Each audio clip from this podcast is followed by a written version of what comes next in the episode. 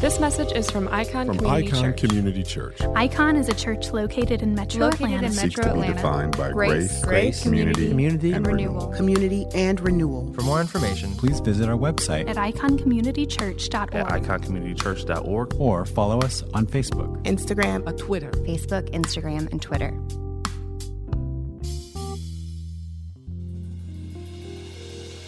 Icon family and friends, over the last several months, as we've been walking through this pandemic, uh, we've we've been in contact with each other. We've been talking, and one of the things that one of the many things that we've been hearing is just how hard this time is, just how strange this time is, just how foreign this time is. It's very difficult not to be able to uh, have the normal physical connection that we've become accustomed to. It's hard when uh, many of us have been uh, watching the news and we see the impacts that uh, COVID 19 has had as we see numbers rising, as we uh, know several people who have succumbed to the virus, as uh, we are in the midst of coming out of uh, an election season and we're moving into the, uh, to the holiday season. We have had so many things happening. There's a, a whirlwind of events that are occurring. And honestly, I don't know if you're like me, but it can be really easy to feel like I just don't have the heart for this anymore. I, I, it's so hard for me to, to engage, to want to stay uh, effectively connected. It's so hard to feel like I'm I'm in this right now. I just want to break. I just want to take a break. I'm just not in the mood for all of this. And that can really affect not just how we feel personally, how we feel with our family, it affects our worship. You get to the place where you're like, I see what's here in the text, I hear what's being preached. But honestly, even from a worship perspective, I- just don't have the heart for it right now. So, what do I do when I don't have the heart for it right now? Everything around me is just sucking the life out of me. And I just don't have the heart for it. Where's Jesus then? Where is Jesus when we don't have the heart for it? Where's Jesus when we're just not in the mood for it? How do we find Jesus? And even better, how does he find us? That feeling, that mood, that's the same feeling that we find that the disciples have in this portion of the text that we're sitting in today. As we've been going through the book of John and uh, reading this letter that John wrote, this gospel message, uh, very specifically pointing and focusing on some unique things about Jesus and his followers. John, the disciple that Jesus loved, some would argue the closest disciple to Jesus, is sharing some, some keen insights into who Jesus is, to who we are, and what he does to meet us when we don't have the heart to meet him. So let's look at John uh, chapter 20. We're going to uh, follow up with where Jen preached uh, last week, and I think we're going to tie those together pretty well. So, John chapter 20, starting at verse 19. When it was evening of that first day of the week, the disciples were gathered together with the doors locked because they feared the Jews. Jesus came, stood among them, and said to them, Peace be with you. Having said this, he showed them his hands and his side. So the disciples rejoiced when they saw the Lord. Jesus said to them again, Peace to you. As the Father has sent me, I also send you. After saying this, he breathed on them and said, Receive the Holy Spirit. If you forgive the sins of any, they are forgiven them. If you retain the sins of any, they are retained.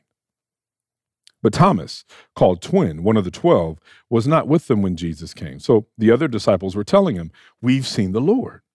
But he said to them, If I don't see the mark of the nails in his hands, put my finger into the mark of the nails, and put my hand into his side, I will never believe.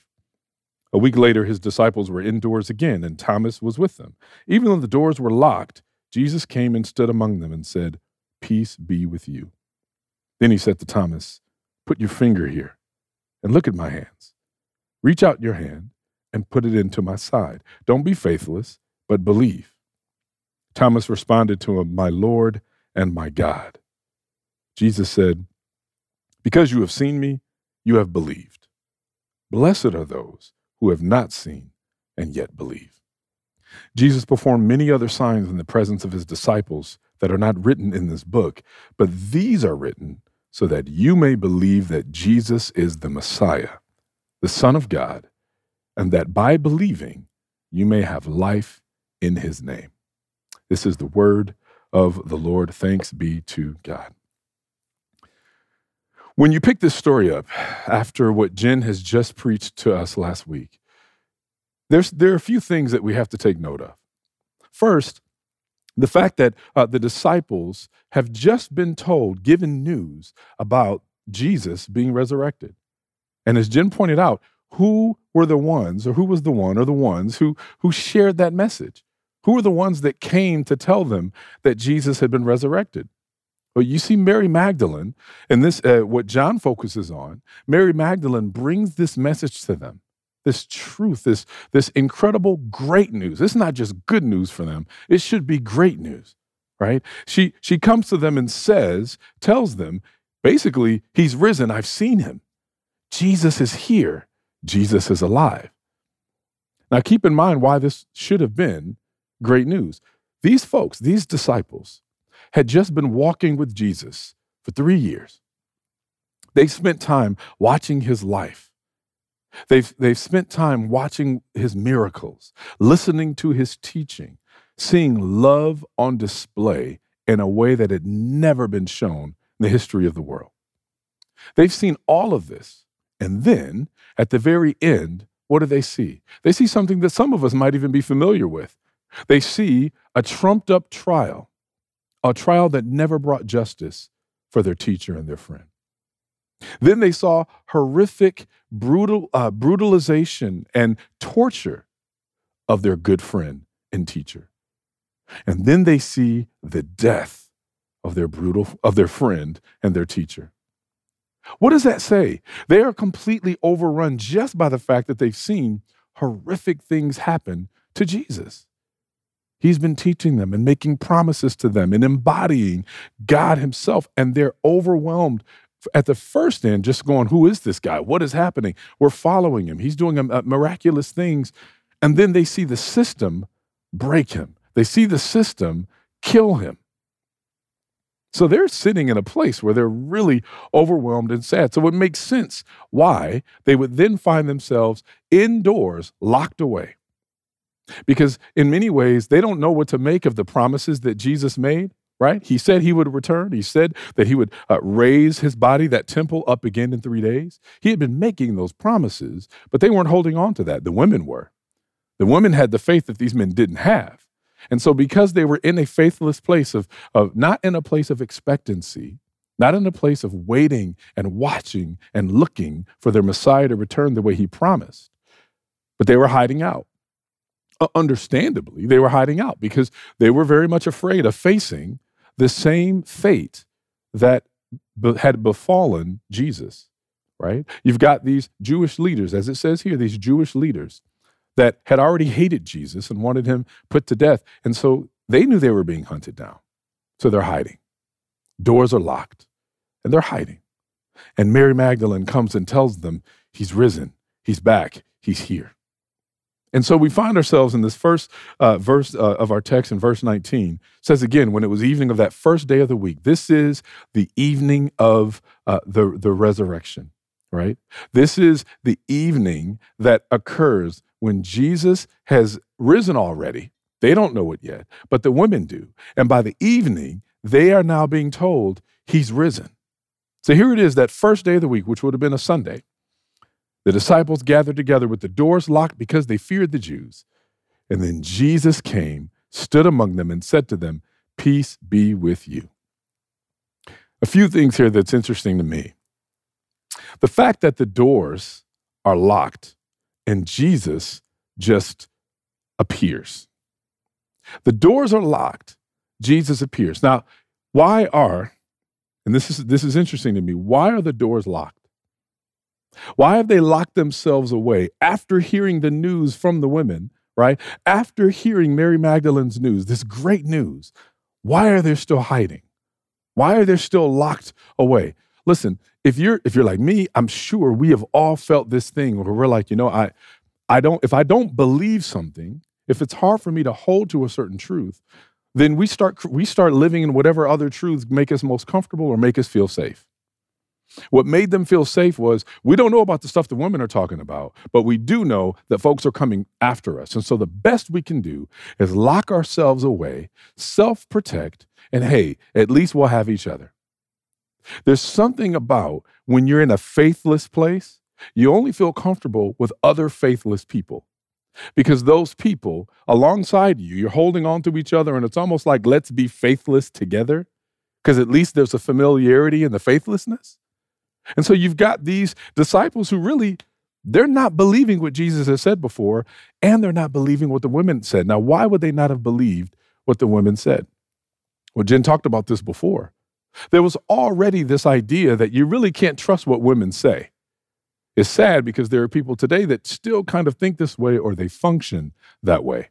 Well, women, they get emotional. Well, they're feeling some things. You can't trust feelings as if God didn't give us feelings, as if God doesn't have feelings. Well, you can't trust uh, that. So women weren't even allowed to testify in court back then. So a woman's testimony wouldn't have been uh, true or wouldn't have been looked at as true. And so there's this built in bias, this built in misogyny that's already at play as well. Hey, we're not going to really listen to those women right now because that's not real proof anyway. So instead, this is what it's interesting is their own misogyny, their own bias, and their own fear feeds their faithlessness. That's something we've got to hold to. Our biases, our doubts, our fears, they feed into our faithlessness. Well, I doubt that. So I'm just going to hold on to the thing I think is true that I know for sure. And then that, even though Jesus had said something different, and even though there are people demonstrating and sharing that the very thing Jesus said has been made manifest, I'm still going to hold on to my doubts and my biases because that's what's most comfortable. So Put ourselves in that place. Put ourselves in that place where what we've seen has made us say, has, has given us reason to fear, to lock away, to hide. Despite things being shown or despite people saying, hey, by the way, this isn't what Jesus said, something else is true. So we're holding on to that and we're locked away and we're in hiding. Where is Jesus then? Because at that moment, we're not in the mood to trust Jesus. These disciples weren't in the mood to, to remember Jesus' words. They weren't in the mood to remember the promises Jesus made. Where is Jesus when you don't have a heart for it? Where is Jesus when you are not in the mood? Well, look at what Jesus does. I'm so thankful that this is in the text that John includes this. They locked out everything. They locked themselves away from being faithful. We need to be so thankful that Jesus doesn't always wait for us to open the door to faithfulness. Jesus actually said, The door is locked. I'm going to walk right through. I'm going to meet you in the place of your faithlessness. And then what does he do when he gets there? He doesn't just show up, he does, and they are taken aback. But when he shows up, he does three things he speaks to them, he shows them his wounds and he breathes on them. He speaks to them, he shows them his wounds, and he breathes on them. This is an incredible act of love and mercy and grace here. Because he easily could have been like, Why is the door locked? Why, why, are you, why are you afraid? I told you that I was coming. I told you I would be back. The women already are ahead of you where are you at? He doesn't even shame them per se. He doesn't uh, hold them in the way. He doesn't call them out and try to browbeat them with that. They're aware, but he doesn't do that. He shows up. It, it, it's just something to, to be said when you think about the fact that even when we're not looking for Jesus, he comes looking for us. And they didn't really, they weren't in the place where they were looking for him. They were looking out for themselves. And yet he appears. Doors locked, this seemingly impenetrable force or, or fortress, if you will, and he just comes right in. That's the state of a lot of our hearts. There are many of us, many of you, I've talked to you, many of you who are like, I wasn't looking for Jesus when my heart was hit. I wasn't looking for Jesus when my life began to change. I wasn't looking for Jesus when areas of my, it, the ways that I think, the things that I felt, they started to change. I wasn't looking for him. He was looking for me. We should take great joy and great comfort, even in this first part of this story, Because here you've got folks who are in a place where they are mired in their bias, mired in their faithlessness, and he meets them there. And so, having said this, verse 20, he showed them his hands and he showed them his side. So he spoke first and he said, Peace be with you. That word peace, it's actually the Greek word Irene. It's actually where we get the name Irene. It's the Greek counterpart to the Hebrew word shalom. This idea of peace, total peace, holistic peace, not just the absence of conflict. We've talked about this before. It's not just, I want to make sure there's no arguments. I want to make sure that we're not mad at each other. It's deeper than that, right? It's this complete, this idea that life is being lived and experienced the way it was meant to be lived and experienced. So, so the things that would cause reason for fracture begin to be removed. And so he looks at them. Remember, they've got a whole lot, a huge lack of peace right now. Why are they lacking this holistic sense of being, this holistic sense of walking in trust, walking in faith, walking free from fear? Why are they not having that? Because they know that there are people that are likely out to get them right now. They just saw Jesus get killed. They're worried that they're next. So there is a lack of peace. So Jesus comes fully knowing where they are, the state of their hearts, the states of their minds, and he says, peace be unto you. This isn't just some kind of perfunctory phrase that you just say like how you doing? Praise God, praise the Lord. God is good. That's not what this is. He doesn't use these silly tropes. He doesn't use clichés. He's saying, I am here to restore the peace that has been broken in you because of what you've seen, because of what you've felt, because of what you've experienced. That's what Jesus comes to do. He comes to restore the peace that's been broken. He comes to restore the peace that's been stolen. So the things that we see, the things we've experienced, He comes to where you are and says, That thing that was stolen, I'm here to restore. Peace be unto you. So he says this, he brings these words to them, he speaks. And then he shows. He shows them his wounds. I'm going to save this because he shows again when Thomas comes. So we'll talk about Thomas uh, and then we'll talk about this idea of showing his wounds. But he, he speaks to them and then he, he shows them. And then after, when he starts to speak to them again, it shows, he, he says it in verse 21 Peace to you, as the Father has sent me, I also send you. And then after that, he breathed on them. Receive the Holy Spirit. He breathed on them. Now, we're living in COVID days, right? So the moment I see this and I go breathe on them, I'm like, I hope somebody had a mask. Wait a minute, it's Jesus. He would have never had COVID. I don't got to worry about that, right? But it's easy right away when I see breathe, my mind just jumps to so many different places. There's something very specific here that we're supposed to see. When we see him breathing on them, there's this picture, this callback all the way back to Genesis all the way back to God breathing breath, breathing life into mankind, breathing life into Adam and creating Eve. What it means to breathe life in to something that previously had no life. There's a picture here, something that is both symbolic and very real. That while they knew what was true, their hearts weren't in it. Why are our hearts not in it, even when we know what's true?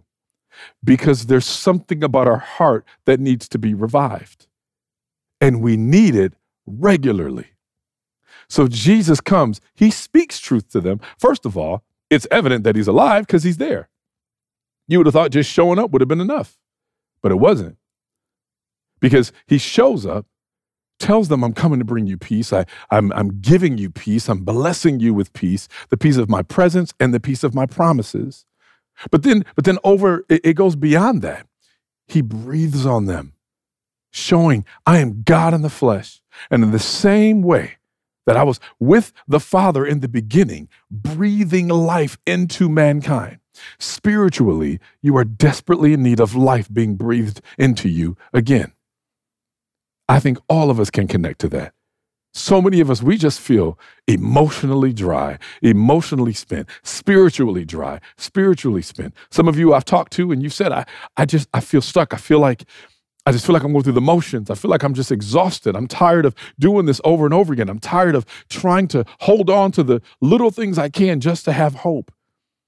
Because sadly, some of the good things that we hold to, they're nowhere near the most ultimate thing we should be holding to. And on some level, our hearts need the very Spirit of God to be breathed back into us. That's the only way we have the heart to stick it out. We don't conjure up our own the the the the, the wherewithal and the willpower to stick it out. We don't conjure up this idea of what it means to be faithful on our own. We try. We create a lot of different ways so that we can look faithful. So some of the things that we do that might be really good, but alone may not be enough. Hey, I'm going to make sure people know how much scripture I'm memorizing so that uh, when I quote it, I'll look faithful and maybe I'll convince myself that I am faithful. Versus holding on to the one thing that is true, the one thing that gives me faith over anything, the one thing that gives me faith in the midst of seeing so many things that would bring doubt in the midst of dealing with my own biases and in the midst of dealing with all of my fear, the one thing that should give me hope is this truth of a resurrected Christ that is ever breathing life into me over and over and over again. That is where they found themselves. So, Jesus, when he comes, he doesn't just show up, he shows up, shows himself, and breathes life into them. Receive the Holy Spirit. Then we come to Thomas. And this is where there's another question we need to ask, right? Now, if you've been in church for any period of time, even if you haven't, you've heard the phrase. It's made it into our general kind of Western lexicon. We've everyone knows the phrase a doubting Thomas, right? Someone who is, uh, for some reason, they just don't believe on the same level that the other folks are believing. And maybe they hear something, but they're from the show me state. They need to be shown everything, right? You're a doubting Thomas. And we we we use that as a pejorative against people, right? We almost use that as an invective against certain people, right? We use that to make people feel faithless and to shame them because of their faithlessness. Is that fair here? When you let's just tear away right? All of the ways that we have conventionally understood this, and let's just look at it on, on, the, on the surface. But Thomas, verse 24, but Thomas, called twin, one of the 12, he was not with them when Jesus came. So that first part of the story we just saw, 19 through 23, Thomas wasn't there for that. We don't know why. People have theories. We don't know why he wasn't there, but he wasn't there. Thomas isn't there, and yet the, the other folks are. So I guess it would have been 10 there because Judas is gone. So you got 10 folks there, and they've seen Jesus and they've had this experience. Jesus has spoken to them, shown him his wounds, and then breathed on them told them, right? Empowered them. Uh, I, I, didn't mention here because there's a whole lot of theories behind it, but it tells them if you forgive the sins of any, they are forgiven them. If you retain the sins of any, they are retained. Lots of theories here, but one really good one that I think really would fit here is this what it means, because people have taken this and thought this gives some incredible like power and authority that translates to pastors and or popes, depending on what church tradition you come from. Uh, ultimately, we know that can't be it because a lot of these folks still showed faithlessness throughout their lives, as we see later. You look in Acts and you see some of those things being at play. But ultimately, what we what what may be true here is this idea of forgiving sins. Remember, Jesus has been talking about the sin of unbelief throughout all of John. John has been focusing on belief. That's the theme, right? We're going to see that at the very end. I write these things so that you may believe. The biggest sin that John highlights is the sin of unbelief. So, in many ways, they are the ones who can definitely determine who is faithful and who is not. If you hold to the resurrection of Jesus, I can say your sin is forgiven, not because I forgave it, but because you are agreeing with what Jesus has already displayed. And if you do not believe those things, you are not agreeing with what Jesus had displayed, and that is sin. So that's likely what's being said here. But Jesus has done all of that, and Thomas wasn't there. So so Thomas has only been able to know what happened via hearsay. He's had to listen to likely the women that were a part of the crew, as well as the, the, the disciples, the men who were there. And they've been sharing, hey, we, we see this. We saw what happened, right? Thomas, one of the 12, wasn't with them, so the disciples were telling him. In verse 25, we've seen the Lord. And over these days, Thomas is like, if I don't see the mark and the nails of his hands, if I don't see the, the wounds in his side, if I can't put my hand in there, I'm not believing y'all. Now, we can easily go, Thomas is just stubborn, stiff necked. He's just so frustratingly unbelieving. And we tend to look at him as if that wouldn't have been us. We tend to look at him as the other. We look at him as that's just one. I can't stand those kinds of people, people who just need to be shown everything. But ultimately, let me ask you something If you weren't there, would that be enough for you to believe it? If you weren't there, would that be enough? Well, maybe. Here's the ways in, in which I might believe it. If you tell me that something is true, and then you live your life demonstrating that it's true, then I might believe you. But if you tell me something is true, but then you live your life as if that thing is false, I have a hard time believing that is true. Thomas has been with these. Now we see about a week later, Jesus shows up again, right? A week later, Jesus shows up to uh, build their faith yet again. Why? Because for a week, they've still been living faithless. They saw Jesus and they're still living in fear. They saw Jesus, and where are they? Locked indoors again a week later. So, Thomas, ultimately, we're left to, to believe, in, in many ways, left to surmise, that Thomas is seeing still them not walking in the resurrection of Jesus. Jen laid it out for us last week. The resurrection should be living in our bodies. What does that mean? That's not just some, a cute thing to say. Ultimately, like she said last week, the way that we think, the way that we function, the way that we organize, the way that we walk, everything that emanates out of who we are displays the resurrection. These disciples weren't displaying that. So Thomas is looking and going, Y'all ain't living it. You're surely not walking like it. So if he is alive, I'm going to have to see him because I don't see him in you. You know, many times we can look at folks who find themselves in places of real doubt, find themselves struggling in their faith. And ultimately, we'll just say, well, you just got to figure it out for yourself. Well, you just got to get, get on your knees and start praying more. Get in your word, get in your Bible, read more, right? We put the onus on them. You know what we rarely do? Put the onus on us. In other words, how many people are finding themselves in uh, nursing heavy doubts inculcating all kinds of faithlessness, not just because they're stubborn, but because of the faithlessness displayed by people who claim to follow Jesus. How many times do we stop and go, man, I, are there things in my own life that's displaying a faithlessness that might not be building the faith of others around me? So if they find themselves doubting, it doesn't mean that you're responsible for their faith. We get that. You got to work your faith out, right? With fear and trembling. Work out your salvation with fear and trembling. However, we are a we are a people based in community. We're not just isolated. So on some level, my faith should be strengthening yours, and my faithlessness could weaken yours. My doubts could weaken yours. So we need to play this game of like, okay, I'm struggling here. Your faithfulness is going to have to encourage me. You're struggling now. My faithfulness has to encourage you. Thomas is standing is, is among folks who are, because of the situation, because of the coming fears, because of their biases, because of their doubts, He's not seeing the resurrected Christ lived out in their lives. So he doesn't believe. We shouldn't be surprised by that. And nor should, I don't think he should necessarily be maligned for that. And so when Jesus gets there, there's uh, Thomas, and Thomas sees him. He's already said, if I don't see the marks, if I don't see the wounds, I won't believe. So a week later, verse 26, a week later, they're indoors again. Thomas is with them this time, and the doors are locked again this time. They're still in hiding. Jesus came and stood among them, did the very same thing again. See, a lot of times we'd say, well, if I, if only, you know, may, maybe if they would have just believed the words that Mary told them, then maybe then they would have been faithful, right? Maybe not. Because Jesus himself showed up and they still lived like people who are faithless. We got to stop thinking we just need another sign. We got to stop thinking we just need more evidence. We don't need another sign. We don't need even more evidence. We need the Spirit of God to continually breathe into us. We need the Spirit of God to continually change our hearts. And He does that in so many different ways. But one of the primary ways is through His people, through us connecting to each other, breathing and repeating the very words that were breathed into us.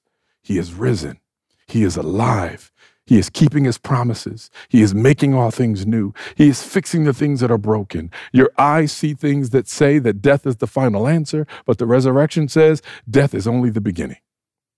This is what we have to keep reminding ourselves over and over again. And so he sees Thomas. He doesn't, again, he doesn't chastise Thomas. He doesn't say how sad it is for you that you got to put your fingers in my in my wounds. How weird it is that you need to do something like that. He, he doesn't do that. He looks at him and he says, Put your finger here and look at my hands. Reach out your hand and put it in my side. Don't be faithless, but believe. Don't be faithless, but believe. And Thomas saw what should have been true without seeing, but could not have been true because, of, because the resurrection wasn't being lived out amongst the people that were supposed to tell him. So it couldn't have been, he, he, he didn't. He didn't have the wherewithal to even know how to attain that or apprehend that as true. And so here, he puts his hands, he touches the wounds in Jesus' hands. He puts his hand into the side of Jesus and he sees what is true and he believes what is true and he responds the way that we should respond every time we're reminded of what is true about Jesus. And he says, My Lord and my God. My Lord and my God. Thomas shows this, this uh, not only just deference, but, but real worship, this acknowledgement of who Jesus is. Most of the time, I would say all the time, when we are struggling in sin, when we're struggling with faithlessness, we're struggling with fear. In many ways, our, our minds are believing in a Jesus that doesn't fully exist correctly. And so, I, on some level, I've got to remember wait, Jesus isn't just another Torah teacher. Jesus isn't just another really, really nice person that got broken down by the system. I have to see Jesus as this victorious, triumphal Savior that is not done breathing into me. You see, the moment I feel like I no longer have life being breathed in, deep in our hearts of hearts, we know we don't have enough life on our own to breathe out. We know that on some level there's this Holy Spirit respiration that has to occur, right? I can't give you what hasn't been breathed into me. And so if God is not breathing truth into me regularly, and this respiration, this, this inhalation and exhalation that needs to occur in order for this rhythm, rhythm to happen, in order for this rhythm to function, I've got to have God breathing into me. And I need it often. You know why? Because I'm prone to hold my breath. I'm prone to just stop. That last breath I took in, I ignorantly think that'll be enough to hold me over. And so I hold on. I don't even breathe it out. The moment I, if I don't breathe it out, there's nothing, right? There's no life being breathed out into other people. So they're not getting encouraged. Their faith is starting to struggle. That's why we don't do uh, our Christianity, our walk alone. So, so Jesus is doing this. He does this twice. He shows up the first time, speaks to them, encourages them, breathes on them. And he does it here now where Thomas can now experience it. And Jesus said, Because you've seen me, you have believed. Blessed are those who have not seen and yet believe. Now, some pe- people would look at this and go, That's his way of maybe chastising Thomas. But I don't know that that's necessarily fair. Because also, what Jesus is showing is he, first of all, he's stating, he's making a very true observation.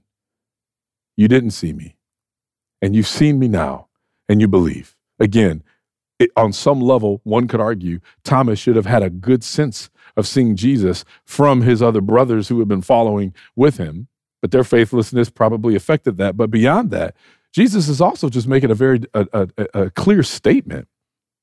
Blessed are those who have not seen and yet believe. Who are all those that have not seen and yet believe? We are.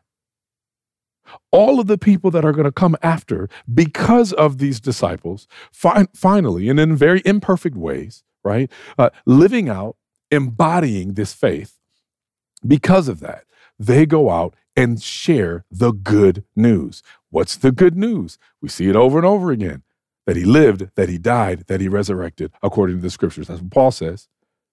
He said, This is what I delivered to you as a first importance, right? In Colossians, this is what I gave you as a first importance that he lived, that he died, that he rose again according to the scriptures. That's the great news, right? They've gone out and shared that everywhere. History, tradition says, many traditions say, that Thomas ended up making his way to India. And so huge portions of what was then India that heard the gospel heard it because of Thomas. And then he ended up being martyred later.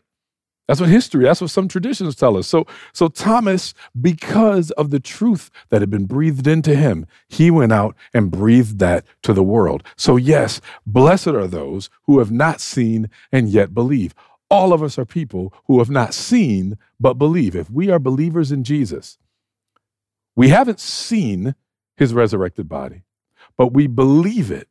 And we believe it for so many reasons. First, we read the scriptures, we hear that. We hear the witnesses, we listen to the accounts of the witnesses that are recorded here, and we see the resurrected life lived out amongst his followers. And then we see the resurrected life lived out in ourselves. This is what it means to live and walk in that promise that Jesus has given us. And so when we come to this place, we have to come back to the question we started Where is Jesus when my heart isn't in it? Jesus is the one breathing life back into your heart again. When you're not there for him, he is always there for you. When you're not looking for him, he is always looking for you. When you're overlooking him, he's not ignoring. He's not just leaving you there. He comes when you've locked the doors to almost keep everyone out, including him. He just comes right through. This is one of those things I love to say. I've said before. Sometimes Jesus comes and he knocks at the door, and we love creating this picture of Jesus knocking at the door. And sometimes he just makes his own way in. And it's to our benefit that he functions that way, because ultimately he wants to remind us we are prone to forget over and over again what the greatest news is. And so we get overwhelmed by the news of the day. We look at the news, and the news tells us this is your greatest need now. We look at the issues, whether it's political, we look at issues that are in our very local communities, very important things that we have to tie into, that we have to be aware of. Don't get me wrong. But we get to a place, I can get to a place where those things become the greatest news in my life. And the moment that becomes the greatest news in my life, I've stopped breathing.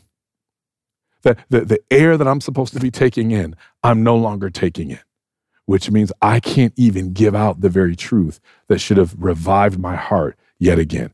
My heart, your heart, desperately in need of revival, desperately in need of resuscitation. We need it. We cannot make it without it. So, where is Jesus when your heart's not in it?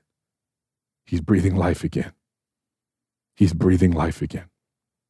John closes this chapter by saying Jesus performed many other signs in the presence of his disciples that are not written in this book, but these are written so that you may believe that Jesus is the Messiah, the Son of God, and that by believing you may have life in his name.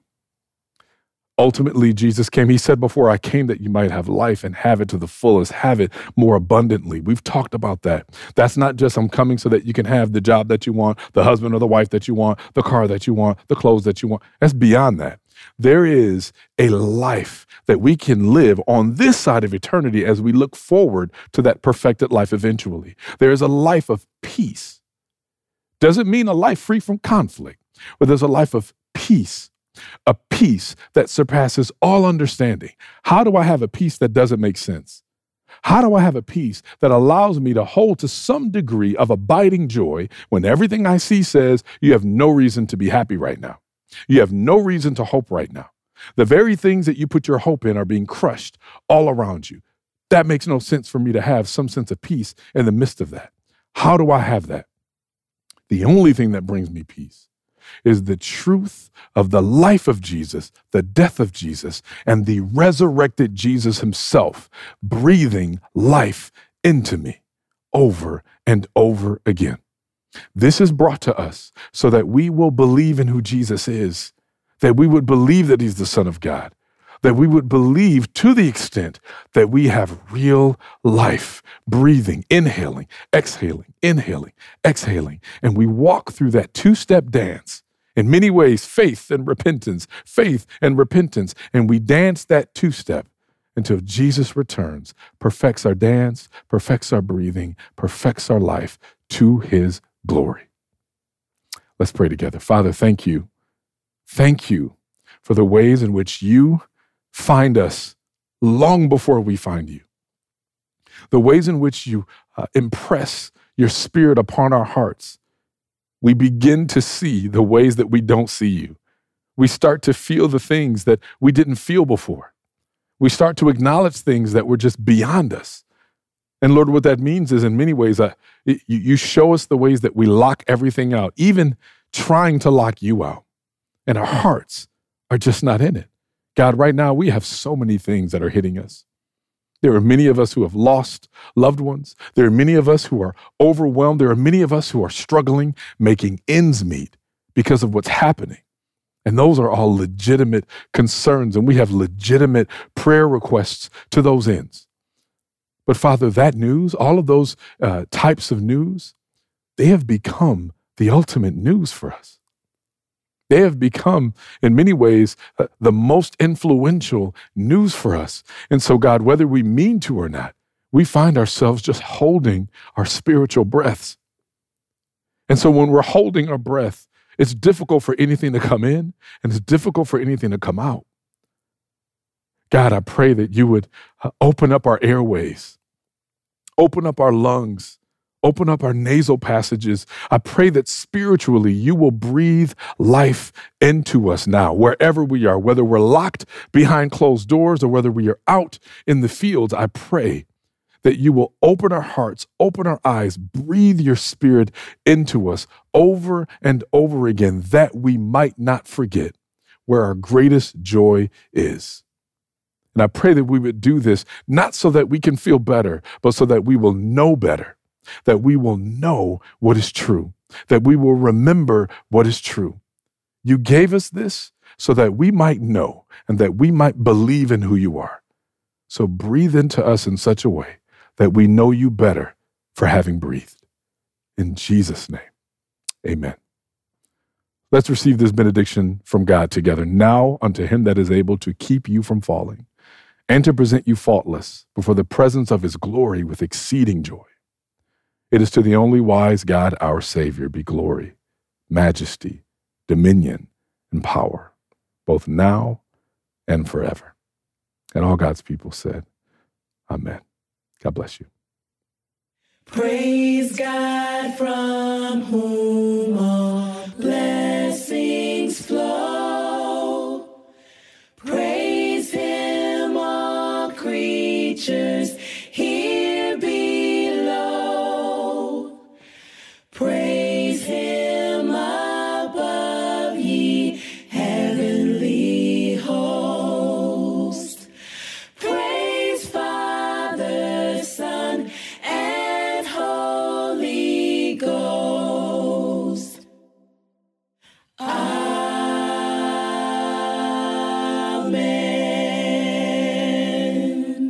Thanks for listening to this message from Icon Community Church.